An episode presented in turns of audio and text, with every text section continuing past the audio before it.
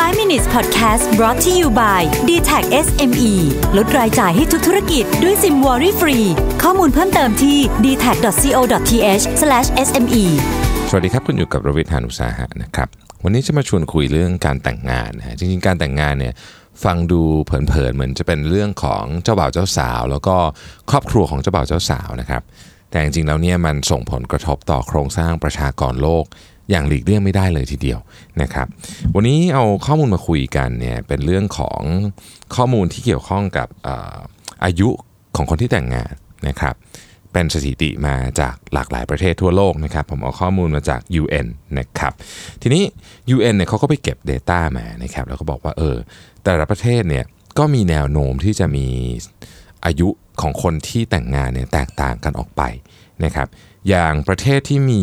อายุของคนที่แต่งงานเยอะที่สุดเนี่ยนะครับก็คืออายุมากที่สุดโดยเฉลี่ยนะฮะโดยเฉลี่ยเนี่ยนะครับ ก็คืออิตาลีนะฮะอิตาลีเนี่ยผู้ชายเฉลี่ยจะแต่งงานอายุ 35นะครับเราต้องนึกว่านี่คือค่าเฉลี่ยนะครับ เพราะฉะนั้นถือว่าถือว่าค่อนข้างสูงนะครับผู้หญิงแต่งงานอายุ 32 โดยประมาณนะครับ ก็มีแกลบอยู่นิดหน่อยประมาณ 3 ปีนะครับ ประเทศเนเธอร์แลนด์เนี่ย ผู้ชาย 34 ผู้หญิง 32นะครับเยอรมนี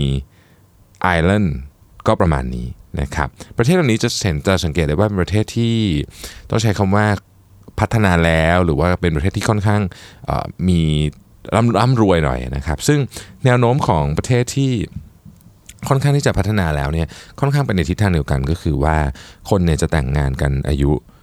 เฉลี่ยเยอะขึ้นเรื่อย นะครับนั่นหมายความว่ามีคนที่ไม่แต่งงานเยอะด้วยเหมือนกัน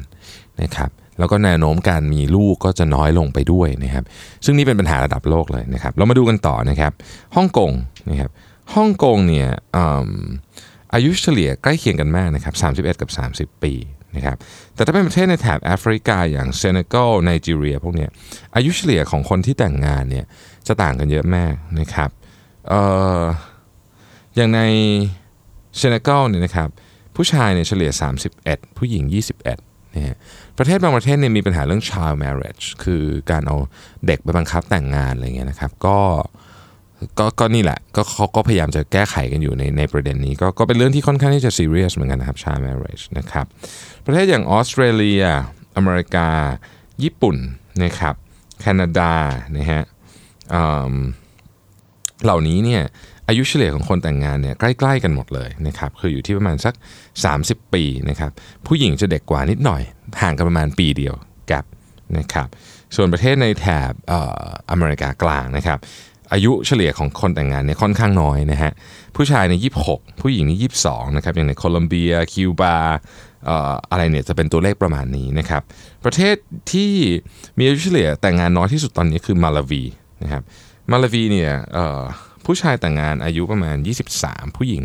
19นี่ครับทีนี้มันส่งผลยังไงบ้างต่อต่อประเด็นเรื่องของ fertility นะคือตอนนี้แนวโน้มของการเกิดเนี่ยมันน้อยลงทั่วโลกนะครับแต่มันน้อยลงเร็วมากกว่าในประเทศพัฒนาแล้วนะครับคือประเทศที่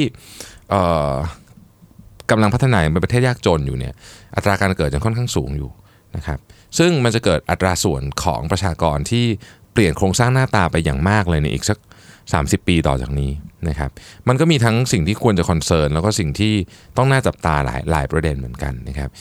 หนึ่งในสิ่งที่รัฐบาลหลายรัฐบาลพยายามจะทำอยู่ตอนนี้ ก็คืออยากให้คนมีลูกมากขึ้นนะครับ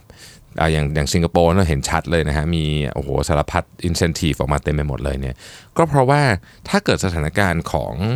ของการกระจายตัวของประชากรยังเป็นแบบนี้ไปเรื่อยๆเนี่ยนะฮะเราจะเข้าสู่สู่สถานการณ์ที่เรียกว่าอ่า population ค่อยๆ ลดลงอ่ะนะเอ่อซึ่งมันไม่ค่อยมันไม่เคยเกิดขึ้นนะครับในในในเชิงว่าถ้าไม่ได้มีสงครามอะไรพวกนี้เนี่ย คนส่วนใหญ่มันคนเนี่ยมันต้องเพิ่มขึ้นนะจำนวนจะเพิ่มน้อยเพิ่มมาก แต่ตอนนี้เราเรากำลังมีโอกาสเห็น population ที่จะน้อยลงประเทศไทยเองก็เป็นหนึ่งในประเทศที่มีความเสี่ยงในเรื่องนี้เช่นเดียวกันนะครับ ดังนั้นเนี่ยจะเห็นว่าบริบทของสังคมเรื่องการแต่งงานเนี่ยมันส่งผลกระทบตอนหนึ่งในสิ่งที่สำคัญที่สุดของอนาคตของโลกเลยก็คือว่า ใครจะอยู่ที่นี่บ้างนะครับ แล้วเราจะมีแผนการรองรับ จำนวนคนที่เปลี่ยนไปในเชิงของโครงสร้างทางอายุยังไงนะครับ จะมีคนที่อายุเยอะขึ้น เป็นจำนวนมากขึ้น ส่วนคนที่เรียกว่ายังหนุ่มแน่นยังสาวทำงานได้เยอะๆเนี่ยก็จะมีจำนวนน้อยลง แล้วโครงสร้างแบบนี้เนี่ยมันจะเปลี่ยนความเชื่อเรื่องของการทำงานไปอีกไหมนะฮะอายุเกษียณอย่างที่เราพูดกันบ่อยๆว่า 60เนี่ยจะยังเป็นอายุเกษียณที่ควรจะเป็นอยู่หรือเปล่า น่าจับตามองวันมากนะครับ ขอบคุณที่ติดตาม 5 minutes นะครับ สวัสดีครับ 5 minutes podcast presented by d t e c h SME